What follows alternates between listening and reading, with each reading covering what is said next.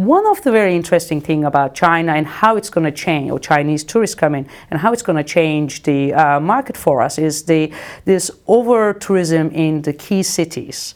Um, we all suffering from that, and we all know that Paris, Amsterdam, they are all creating these uh, um, sort of new structure and strategies how to sort of bring it down not to lose these customers coming into the key cities, but trying to spread them out.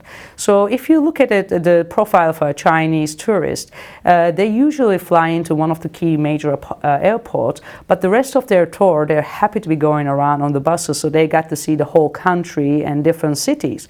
So what is going to open, or is already opening for us, is the, the secondary cities like of Hague or Rotterdam or Utrecht. You can now actually place a nice big hotel with a nice big car park area where you can put actually these bus tours.